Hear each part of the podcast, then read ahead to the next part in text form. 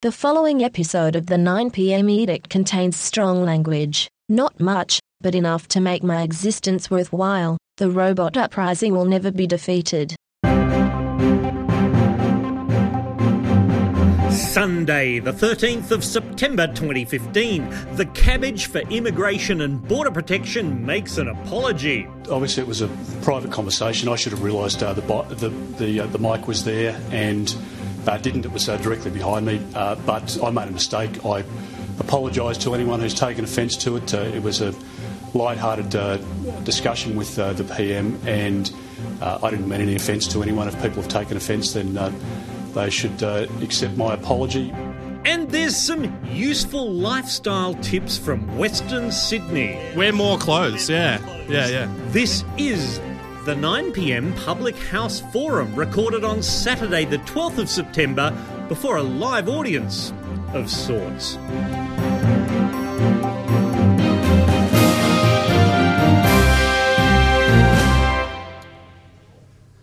The thing I want to make quite clear is this is a private conversation between myself and the Prime Minister, and I do not wish to speak about it uh, anymore.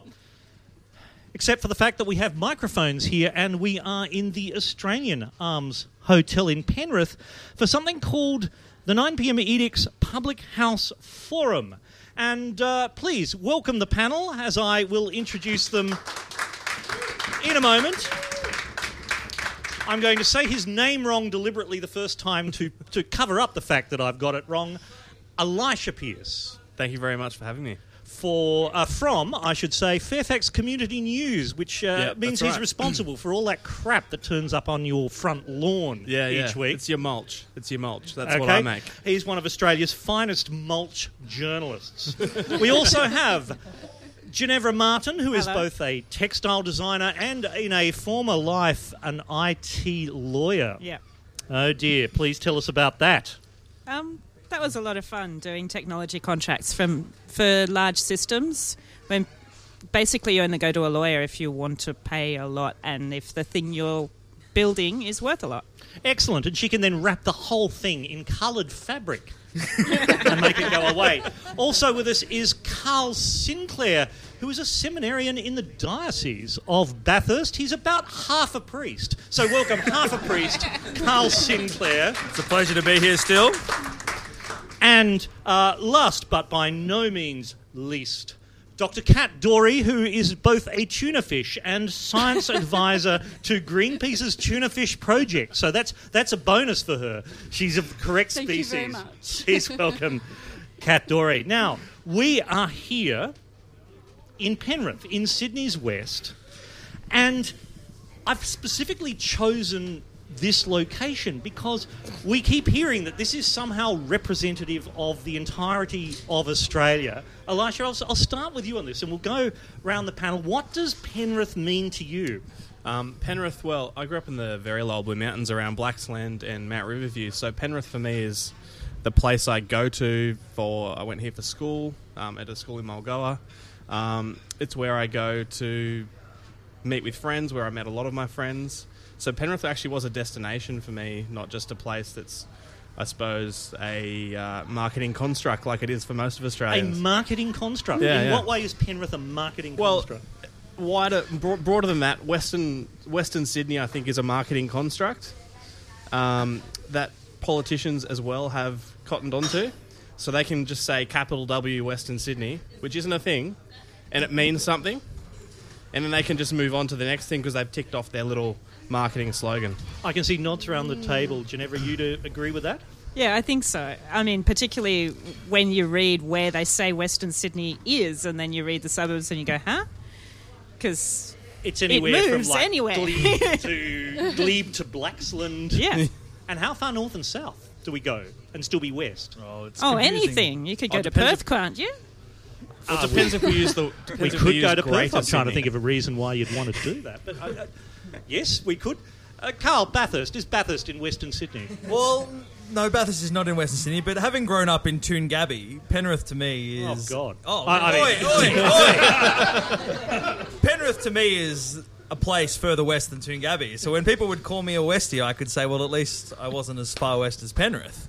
Um, it's an interesting little place, Penrith. I didn't have a lot to do with coming out this far growing up, but recently a couple of my friends have moved out here, a couple of my very good friends, and so my friend Alison, actually, who moved here recently, when she moved here, said to me, "I think I have to deal with the fact that I'm now from Penrith." And you take from that what it what it means, what it will. It's it's Penrith. It's a bit of an enigma. Well, look, someone, you know, when I, when I said we were going to be in Penrith today, hmm. someone who I won't name to protect him, but James Turner said, I love to come, but I'm not allowed in Penrith. I haven't had my initiatory knife fight and glassing.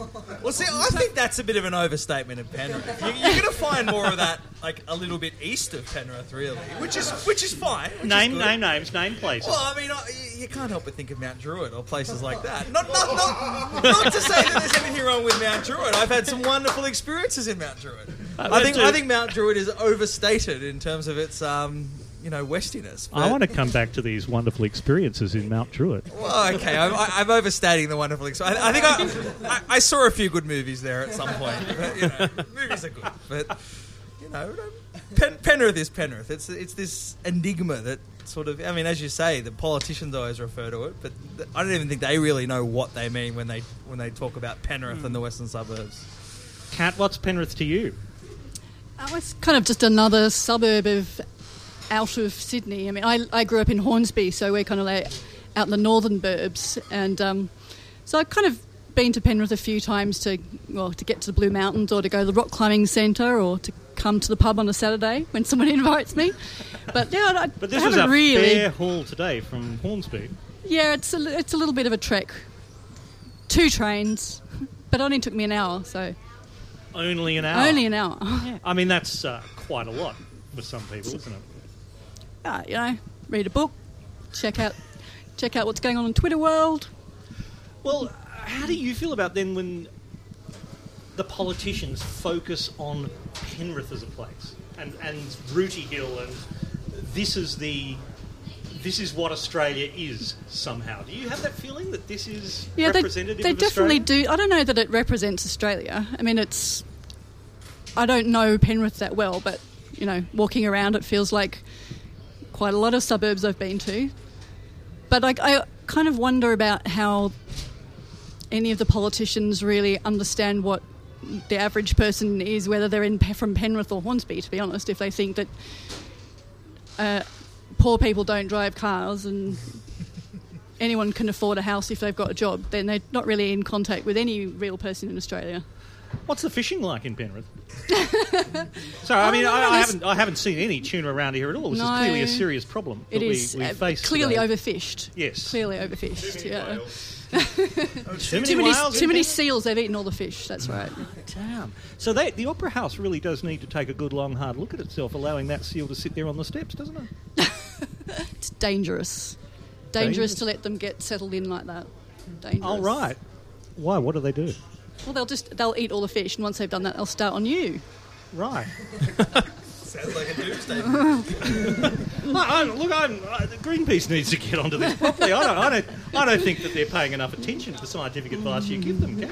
No, clearly not. Thank God for that. More seriously, I, I love myself a bit of um, bluefin tuna. How much of an evil person am I on a scale of one to ten? Fifteen. I'll be asking Carl the same question in a minute. Blue, 15, yeah, 15, definitely for bluefin. Yeah, bluefin's critically endangered, mate. Not all of the species of bluefin. There's things called Um, bluefin that are not. There's three different species of bluefin. One Right. is vulnerable to, um, well, they call it vulnerable to extinction, which is basically one step below endangered. One's endangered and one's critically endangered. Isn't it? It's down to four percent, and there's no management plan to fix that. And they're still fighting about how much to keep fishing. So it's it's pretty screwed. Yeah. What? There's other stuff to eat out there. Leave Like the what? bluefin Like alone. what? What should I eat? Well, if, if you like, if you like tuna, Dolphin. I said dolphin. dolphin from the audience. I if don't you know have that to I have a bit eat of sushi, then have some Australian caught yellowfin. Ah, okay. Yellowfin's quite good. Thank you very much. Elephant's doing better. Okay, Carl, from a theological point of view, if I eat if I eat these things to extinction, how evil am I? I mean, didn't didn't didn't isn't there something about you know Well- God's creation is for us and dominion and all of that There's a stuff? particularly provocative. these last unicorns. There's a particular provocative line in um, in the Pope's recent encyclical where it basically says that God cries out every time a species dies. So if you're helping that happen, I mean, you decide how evil you are, but that's up to you, I guess. Oh, okay. How evil do you want to be? well, I, I don't know. I mean, the, the, the, this new pope is changing all the categories. I don't know what to believe anymore. Yeah. And I'm not Catholic anyway, so I mean, why does it even matter? Well, the letter was to everybody, so you It know. was an open letter from the. That's exactly right. It was So he's one step above those people who write into the Daily Telegraph. That's it. That's it. He just he has his own publication, so he just puts it out. Himself. Yeah, then he does do pretty well. You a fisherman, Alicia? Not even a little bit. Oh, right. No. Mm-hmm. No, I won't come back I to like you. sushi though. Oh, yeah. Yeah, yeah. You can join me on the Evil Boys Oh, table, yeah, I'll let think, you know. over here. Ginevra, like a bit of sushi? Oh yeah, I like sushi, Right. Okay, you can join us on the Evil Person's table as well. but I don't really uh, mind what it's made of, so long as it's reasonable. Okay. Okay, So- so, long as it's not whale, What's okay, lo- or something else I don't that think you whale likes sushi." those bits of yes, no. What's the loyally official definition of reasonable? I mean, Oh yeah, you know, people in the cardboard. street. No, food stuff. people in the street. No, no, no, no. Just your That's regular- what reasonable is, just your- isn't it? It's the reasonable person in the street would think that. Blah, Just blah. the reasonable. Oh, I thought, I thought you were suggesting That we eat as the some of us reasonable that we people. make I'm not gonna sushi out of it. Sadly, I'm not going to be eating people. homeless problem, I guess. Okay, is vegetarian sushi actually a thing or an abomination in the sight of God? I like it. Oh, Okay. It's great. Um, it's great. You're a I'm a vegetarian. aren't you? vegetarian, yeah. Yeah, okay. I also have a friend who has an awesome vegan sushi restaurant in San Fran. Awesome, awesome. And there's a- Whereabouts? Give it a plug. Give it a in plug. San Francisco. Oh, I can't remember the name. I'm going to be in trouble now. Oh, look it up during the break. Okay, okay. we'll, we'll do that. I will now consult what is allegedly a running sheet here. As you can tell, we've gone completely Off away topic. from any of the questions that you people were prepared for. That was part of my plan all along. we suspected. Okay. Uh, round the table then, starting with you, Elisha. Your best Penrith experience ever. Best ever. Yep. It's tough. I mean, um, Penrith is tough, yeah. Yeah, oh, we're we're all tough out here. Well, I own a house out here now, so hopefully that becomes one of them. Okay. Yeah, I own a house. You in are Cranebrook. actually. Oh, you're I actually bought a. a piece of Penrith, Oh. so hopefully that's my best experience. I'm in the Cranebrook part of Cranebrook, so it's not the crime part of Cranebrook. You know what I mean? I, Yeah, I yeah. do. I So- haven't heard to it. That that's a thing. That's a thing. That's yeah, a thing, is So it? hopefully- Crime Brook. Yeah, that's a thing, but I'm hopefully not in that part of it. What crimes Um, have you committed? None yet, so hopefully Okay. I'm not in that part of it. Right. Although, just anecdotally, the other day, the police were conducting a drug raid on a street in Cra- Cranebrook, not Cranebrook, Cranebrook, and they were out the front of a house, and another car pulled up at the next door neighbour's house, and the guy got out of the front seat of the car, obviously hiding something in his underpants. was was what the I, police I, I, told can, I, can, I can picture that, yes. in, the, in the obvious hiding in your Yeah. underpants Obviously, gesture, yes, which is yes. in- which was inferring that he wasn't wearing any other clothing. And then he ran into his house, and then the police were like, "I'm going to call that reasonable suspicion," yeah. and went into the house and, and, and nabbed him for drugs, steroids, a sawn-off shotgun, and a bow and arrow. So All in his underpants? I don't know. Does that? no, no. These are pretty big underpants. yeah. I mean, It's in his house, but whatever is hiding in his pants was one of the things.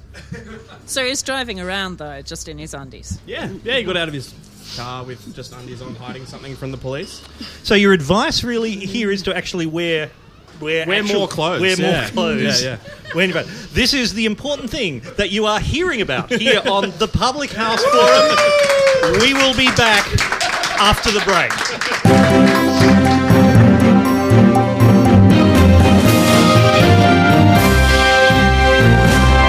Oh, well, this all seems to be going okay so far. Uh, the Public House Forum is very much an experiment, as you may have guessed, though, from the numeral 1 appearing on the Eventbrite page and the hashtag, there may be more Public House Forums. If you have a suggestion for a public house that might be suitable for a public house forum, or if you have a suggestion for someone you'd like to hear from on the panel, doesn't matter whether they're famous or not, just as long as they're interesting for the full gamut of meanings that the word interesting can mean, do let me know. You know where to find me. Anyway, back to the action.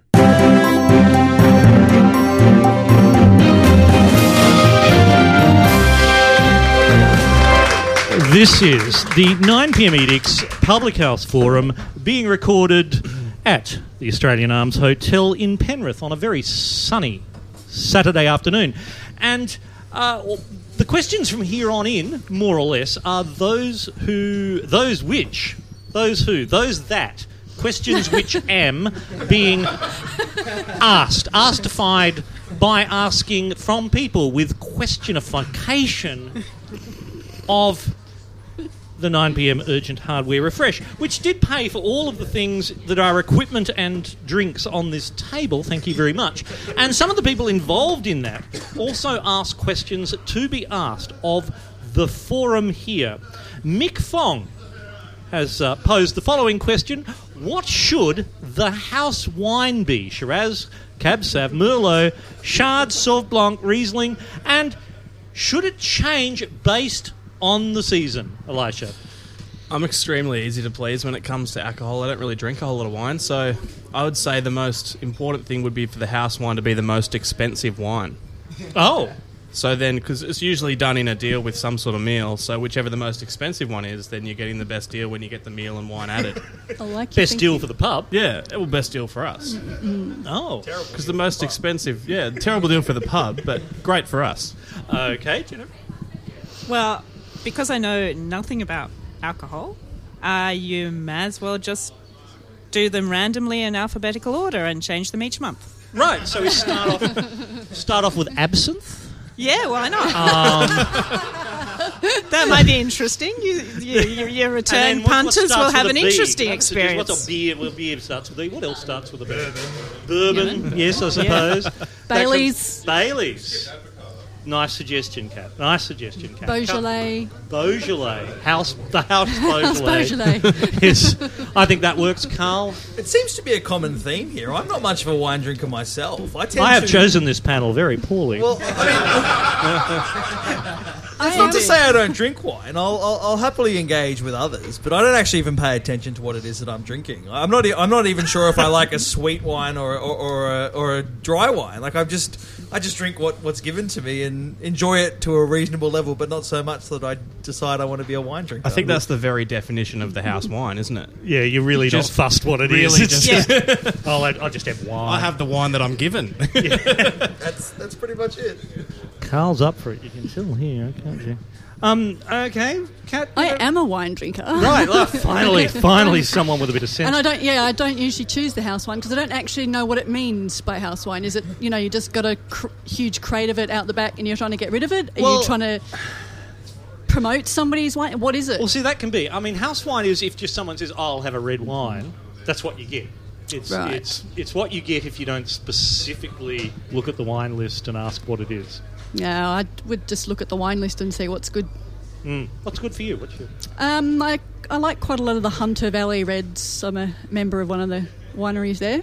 Oh yes. Yes, it makes me Can you sound. remember their name? Yes, Briar Ridge. Right. Makes me sound much more like Briar Ridge. oh. they, they just have the nicest place if you want to go on a Saturday and do wine tasting. okay. That's how I choose my wine. Nice place to sit outside. Um, but yeah, I love reds. Love a lot of different reds. A bit more picky about my whites, but Well, our second question, and this is from an anonymous uh, contributor to this uh, podcast. Thank you very much. I'm slurring and mumbling there, but it's not because I've been drinking excessively, obviously, because it's very early in the afternoon and uh, one must drink responsibly. The question is craft beer, why? Kat, we'll start with you. We'll go the other way around the panel. because it's better than VB. Yeah, but dried vomit is better than VB. no, okay, that's it, Carl. I, I mean, I've enjoyed a few craft beers, and it's it's one of those things that maybe it's just the way it's marketed that you decide, well, it has to be better than the beer on tap or the normal beer like that you buy everywhere. So maybe it's just your brain doing a little trick, saying, "Well, this is really delicious."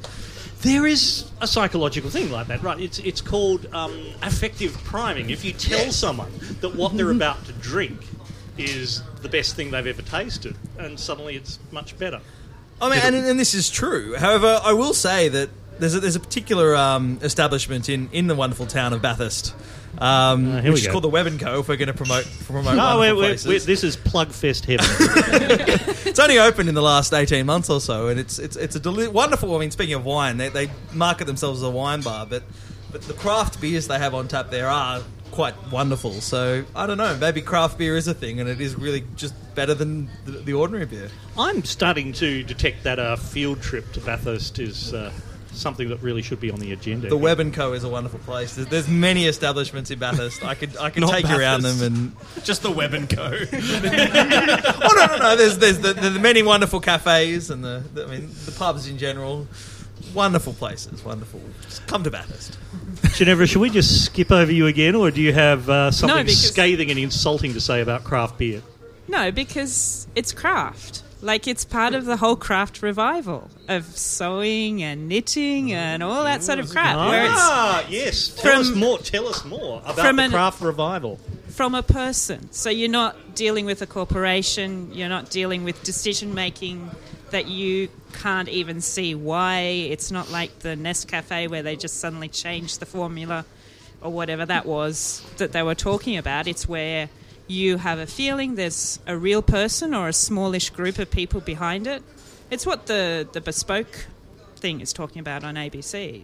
This is. Uh, Yes, Marcus Yeah. Westbury's brilliant program Bespoke on the ABC, which I haven't watched, but I have to say it's brilliant because otherwise that story about the He'll crown will come you. out. No, no, no, Marcus, no shit. That's the that's the problem.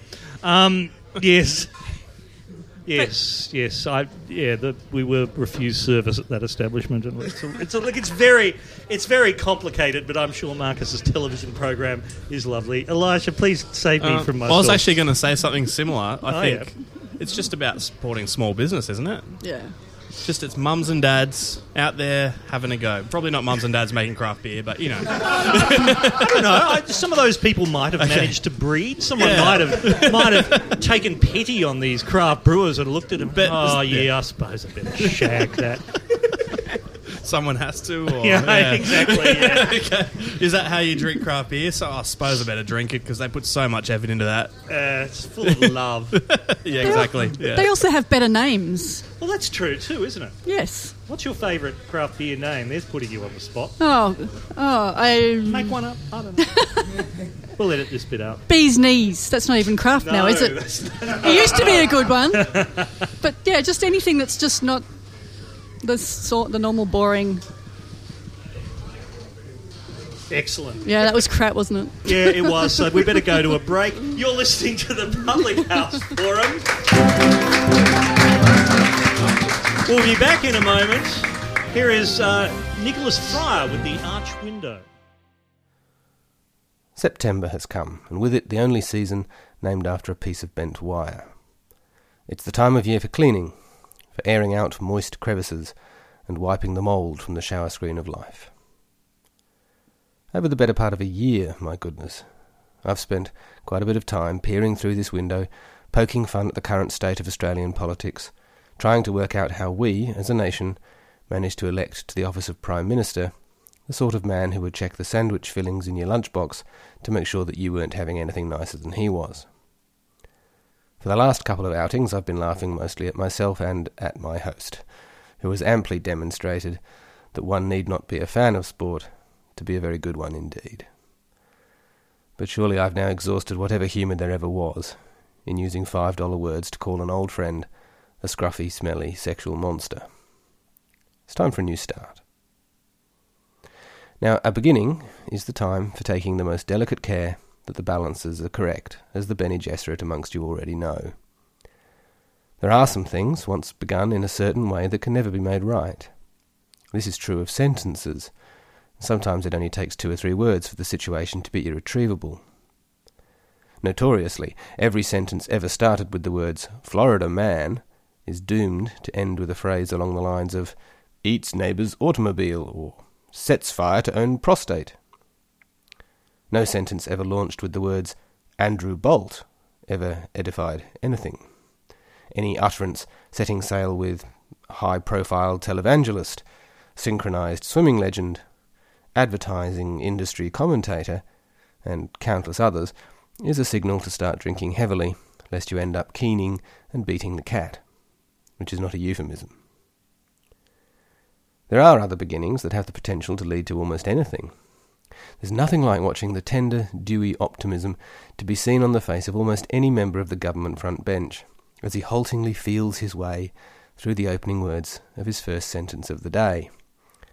It's like being a parent at a school play. There's the feeling of relief as he reaches the middle of the sentence without declaring war on somebody. The little wince as he stumbles over the pronunciation of subhuman, and the surprise if he reaches the full stop, still speaking English. By the way, any non Australians wondering at my confident use of the masculine pronoun there is invited to look up the current ministry. The number of women in senior government positions can be counted on the finger of one hand, even while that hand is making a very rude gesture indeed. What's true of a sentence is true of any human enterprise, and certainly of a human life.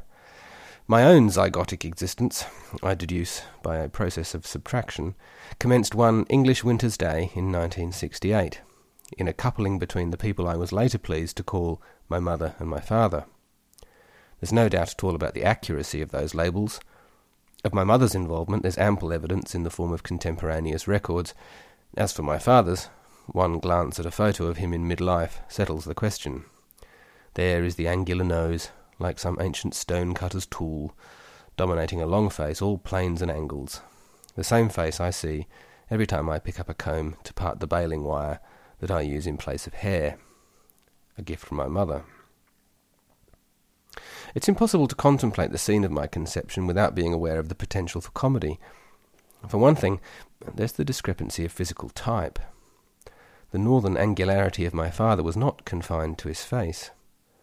Until age and a lifelong relationship with the drink so well named stout rounded off his corners, he was a six foot grasshopper of a man, no more than ten stone in his sagging Y fronts. My mother, by contrast, was a full twelve inches shorter. On that chilly day, then, these two disparate people came together to form me. If they did, in fact, come together, my instinct is to say that it was probably the last time that they were in agreement on any matter of importance, though my younger sister might have cause to quibble with that assessment. In any event, in my mental image, the requisite coupling necessarily involved a degree of awkward fumbling about in that tiny double bed of theirs, my father's elbow or knee ending up in my mother's nostril, before they got themselves squared away settled into the rhythm. Regardless of which of them ended up doing most of the work, simple geometry suggests that his feet spent much of the time sticking out of the end of the bed, his toes, whether upturned or down, turning blue in the cold night air. And it is to that that I attribute my own appalling circulation and freezing feet. All of my life, new lovers have invited me into their beds with at least some level of enthusiasm only to yelp and demand that I get out and go and put my socks back on. Wait, how did we end up here? Ah, yes, new beginnings. It's time for one. But it'll have to be next time, because for this one, I've reached the end. Oh, except to say that I hope the pub gig is going well.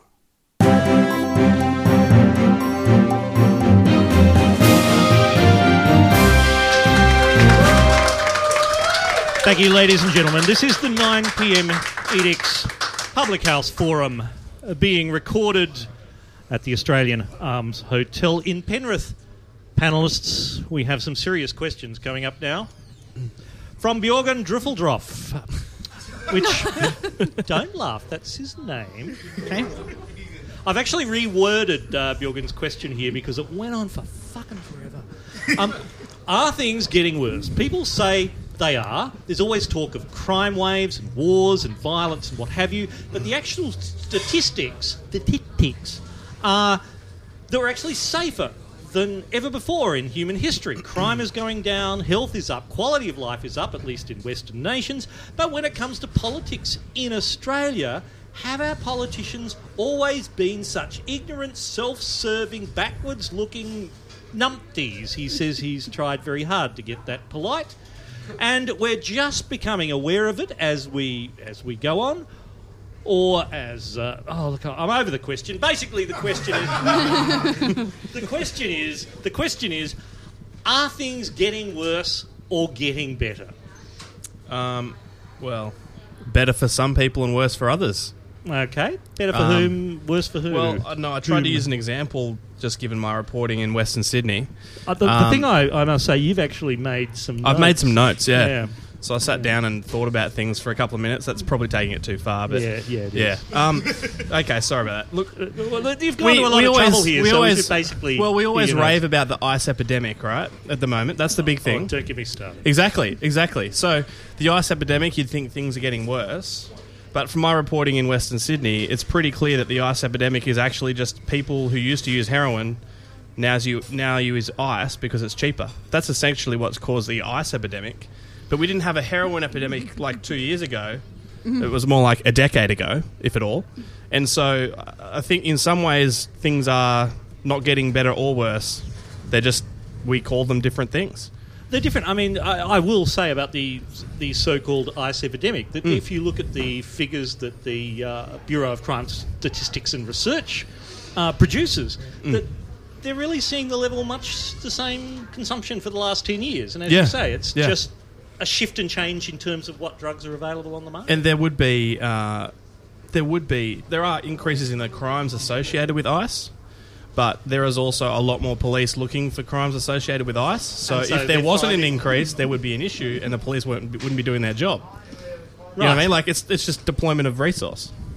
So I would say things are bad for some people and have been always, and things are getting better for other people. I would say it's just harder for some people to get from the group that things are going bad for into the group that things are going good for. Our society is becoming a little bit split apart. Ginevra, are things getting better or getting worse? I wish I could ask my dad um, because I can only remember back to about Fraser as a politician, and even then, that's pretty vague. So we're talking the 1970s. Yeah. So, yes, I think the current politicians do seem a little worse. Yeah, I do.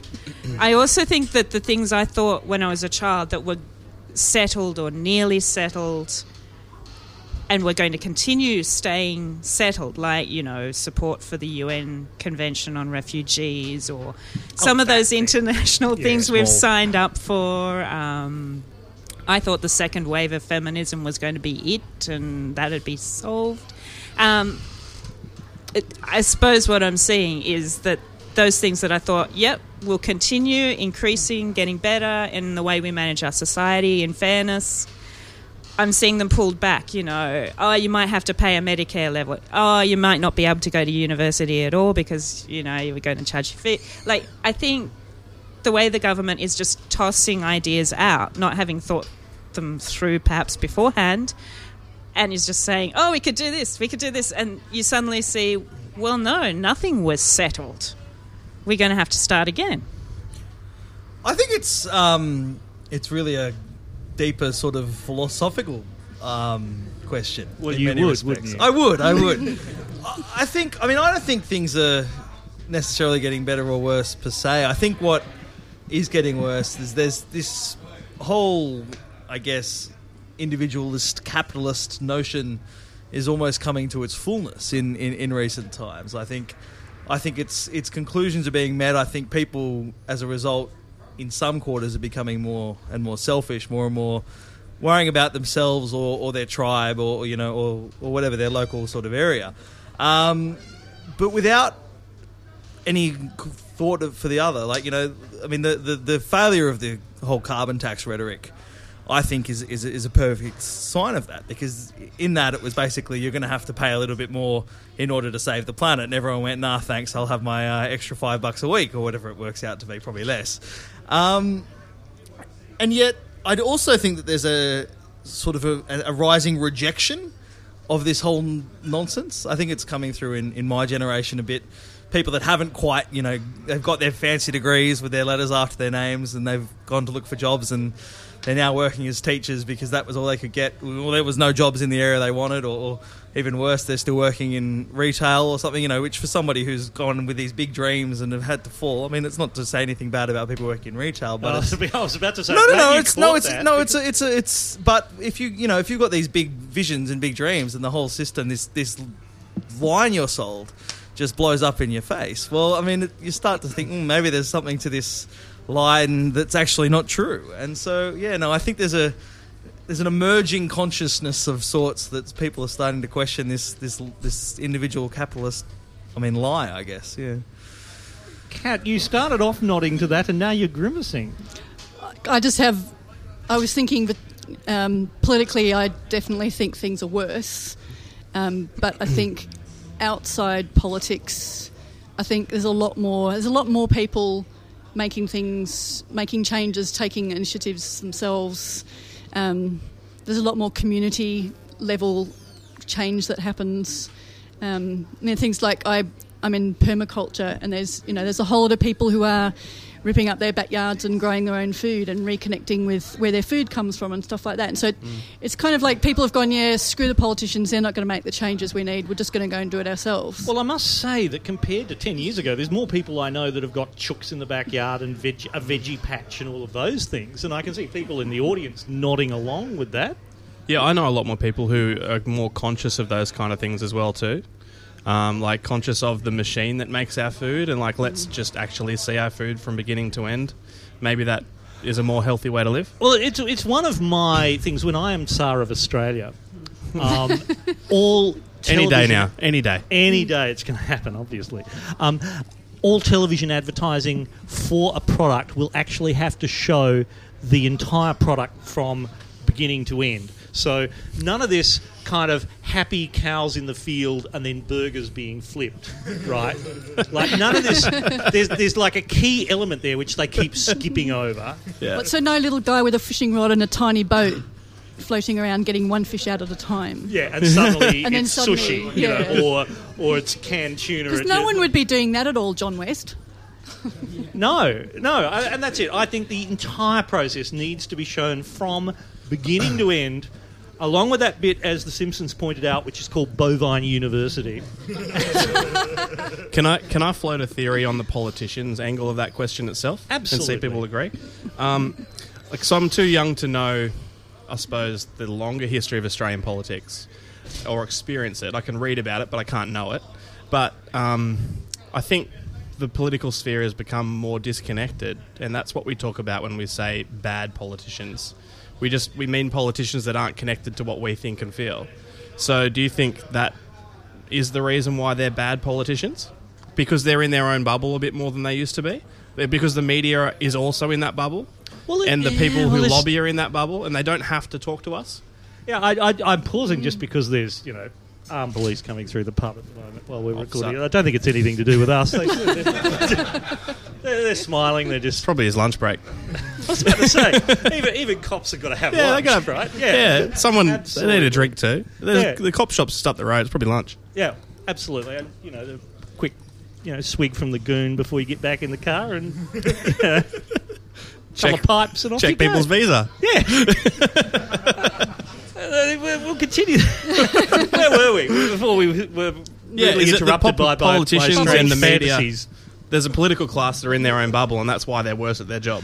Absolutely, and you know you hear that all the time about uh, you know it's just the Canberra thing, isn't it? And and Hmm. all of the the political reporting is about the games in Canberra, and I've you know been guilty of that myself, obviously. Um, But I think it's also because now with the internet we can hear what other people are thinking. So that before it was just the media presented division, and we kind True. of sat isolated and went, yeah, maybe I don't believe this. But anyhow, now we can all chat with each other over Twitter or Facebook or whatever the thing is and see, no, we, so the politicians do feel like they're in much more of a bubble because we're getting the sound of everyone else. Well, on that topic of um, the changing style of politics, Garth Kidd um, asked about the, uh, uh, the the concept of people pulling up the ladder after themselves. That have we got a a generation of, of people, politicians perhaps, perhaps others who, you know, now that they're all right, you know, they're changing the rules so they're protected, but others can't follow the same path. Now, in politics, uh, we've got that that most of our current top level of political leadership had, for example, free university under the uh, the system that was there in the 1970s, and no longer is that the case. Uh, and we had, you know, Pauline Hanson the other day, the uh, the person who knows everything about uh, multicultural Australia and therefore must be consulted on breakfast television when anything happens connected with immigration. Channel Seven, you lazy, useless bastards. God, you know, I mean, I said this on Twitter the other day. Sorry, I'm going on a bit of a rant now, but I did say this on Twitter the other day. How useless a television producer would you have to be, Sunrise on Seven, to think, oh yeah, let's get Pauline Hanson in to talk about this? You know, I mean, just how dumb and useless a television producer would you have to be? About 10. About, About 10? 10 useless. Yeah. 10 useless. 10 Yeah. useless, yeah. Maybe even 11 useless. yeah, I, I think Right it's up to 11. useless up to 11. Absolutely. It's Pretty bad. Yeah, exactly. Um, but she pointed out, in her wisdom, that she had spoken to a Vietnamese taxi driver who said, "No, we don't want these refugees here." I mean, that's the same thing, isn't it? That's the pulling up the Yeah. uh, the thing. Do it, do you see that in in this western part of Sydney, which you are, of course, the instant expert on because that's what you report on? Oh yeah, abs- no, yeah, absolutely, you- it's true. yeah? It's. I think that's that's the nature of class. I think if you manage to graduate to the next one, you get comfortable and forget what it was like to be in the one below it. And I think that's universal and always has been. Um, I think if you're looking for a, a picture of it, the the movie that came out in 2013, Snowpiercer. Snowpiercer. Yeah, yeah. If you look it up, it's really good. It's about um, it's a post-apocalyptic explanation of what happens in class warfare if the someone from the lower class break through to the top class and then actually has the decision to whether do I help more people get here or do I cut them off and enjoy all the fruits of it by myself. And um, it's a little bit more dramatic and gory than that, but it's a really good movie because I think that that talks about what our human nature is. Once we enjoy something, we want more of it, and if we want to have more of it, then cutting other people off from it's a great way to do it. You're frowning. Kat. Yeah, I mean, I, I think there's always been people like that, but there's also plenty of people who aren't like that. I mean, particularly with the refugee crisis. I mean, I fa- my family had to leave a war-torn country. It was Rhodesia in Africa, and um, We call it Zimbabwe but these days. it's but it Zimbabwe now. then, yeah. But it was well, I was and it was ugly. and it was it really was ugly. We left really quickly. Um, they, you know, there was no time to, to sell off stuff, and I mean, my parents just gave it all to Mm. the local um, African guys, and just got that. But we were really lucky because you know they were English born. They had the choice of going to England. Dad got a job in Australia last minute, but there are a lot of people who didn't have that choice, and there's a lot of people in the world who don't have that choice. And I am not the last person to to try and stop other people having what I had. I think it's just like astounding that people can be so lacking in compassion and memory, apparently. Carl, is this something deep in the human spirit that we're I- observing I here? I think it is. I think something about who we are and what we do is that we, as default, are motivated by fear, and we we always act out of that fear unless we're sort of helped along to to not act that way, not challenged and. And um, you know, made to think in a different way. There's, I mean, it's the, the great line that goes all the way throughout the centuries: is the choice between fear and love. And I mean, you see, you see the the best of society and the best of humanity when people are acting out of love. I think, even at some deep level, the, the way we've all responded to this image in the that um, of this child in, in Turkey, you know, that's that's a response of love because at, at our core, I think we are loving people, but as life gets a bit hard, we start to act out of fear, and I think I think that sort of plays out with everybody. In you know, just because somebody, I mean, you you sent us a link to something you wrote a few weeks ago about the the um, the people on the train, and and and, they're. That, Yeah, really, that, that was yeah. a really nice little sort of example of Well, it. I'll, I'll tell that story. Yeah, that was it. Was a beautiful, like an afternoon like this. It was a sunny Saturday afternoon, and I was on the train, and a, and a whole bunch of Turkish Australian women were returning with their kids from whatever the day out had been, And, you know, the kids were like kids are at the end of one of those long sunny days. They had a billion tons of energy left to burn. And these women were quite frankly exhausted and just wanted to go home. And I got talking to them, as you do on a train, and, and we were talking about that universal nature of kids and their infinite energy uh, and about what was happening. And they were heading back to Auburn, and we got talking about Auburn, and, then- and then they just said, "Oh, yeah, it's, it, it used to be really nice, but it's it's not anymore. There are all these Chinese and Vietnamese now." And it's, it's exactly it though. It's Yeah. it's this. I mean, because as soon as we start acting out of any kind of sense of fear, it, it immediately becomes fear of the other, whoever that other happens to be. Mm. I mean, the. I mean, you, you've got. I mean, you've t- told everyone I'm a seminarian. The the story that always strikes me from the scriptures is that notion of the Good Samaritan, which everyone's been talking about this week again with this child. But it's very much a story at its core about you know who is the other and who, and who is my neighbor, and it's breaking down that barrier of, of other and making them neighbor. yes, Like- people seem, seem to forget that the whole point of that story is that the Samaritans were the most ultimately despised people. Well, that's it. They were the outsider, and they were the ones that were acting out of love. You know, that was the versus you know an obsession with the law is the is the story in itself. But it but it is this question of who is my neighbor, and when we act out of fear, my neighbor is whoever I can. You know, who looks the same as me, and thinks the same as me, is the culturally the same as me. But when we're acting out of love, it suddenly becomes, you know, so many more people with so much to teach us and, and, and give us experiences and that are really good. So. Well, in a way, this kind of slides into the final question, which is from uh, Rezel Snark, which is why are we unable to deal with any kind of complexity in public discussions about issues? Anything except the binary opposites, which obviously I will add to that as, as the, the explanatory question. I mean, are we really that stupid and who is to blame? Are we that stupid and who is to blame? I mean, I think I think part of the way we are that stupid because we allow ourselves to get so distracted by this. I mean, going back to my first answer, this capitalist dream, this working towards something. Gee, this new Pope's really got to this guy, hasn't it? but no, we're working towards some, you know, some project, some whatever it is, and we forget to, we start to forget everything else that's happening. And so when it comes to questions of complexity, it's far easier for, for politicians to just give us to us in, you know, three word sound bites because well then we don't have to do so much thinking. We can either you know, respond well yes, or we can respond no, and so you get these really huge divisions, and it's as much a problem on the left as it is on the right, I must say, because the left can overly simplify some issues too in order to in order to you know not actually deal with the complex issues at play cat I think it's definitely that way in the media and in the politics. It drives me crazy. Um, but because the people only want 10 second sound bites when they talk to you, so you're not allowed to have any kind of, well, it kind of works like that, but you're not allowed to have that. You've got to have this is the way it is and this is the way it's got to go. And it just, I mean, in, in the world that I work, it's not, you know, there is no good guy and bad guys in tuna world. There's, I mean, you know, Tuna World. Because This is the world's lamest know, theme it park, is- is, not it? It's tuna. No, come on. World, world, world tastiest theme park from the audience, yes.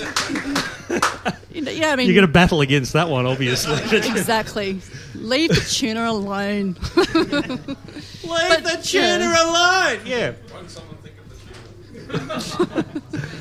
but, uh, okay, uh, oh, gee, the vegetarians are getting restless. We need to calm down here. But, but you're right, it, it's very difficult to get that whole nuanced feel about, uh, you know, fishing good or bad. You have Yeah. five seconds. Yeah, exactly. Jeanette? I think, though, th- one of the reasons that we're not thinking kind of calmly and being able to see multiple points of view is because a lot of, I think the politicians and I think the media are increasing our fear. Like they're they're talking about.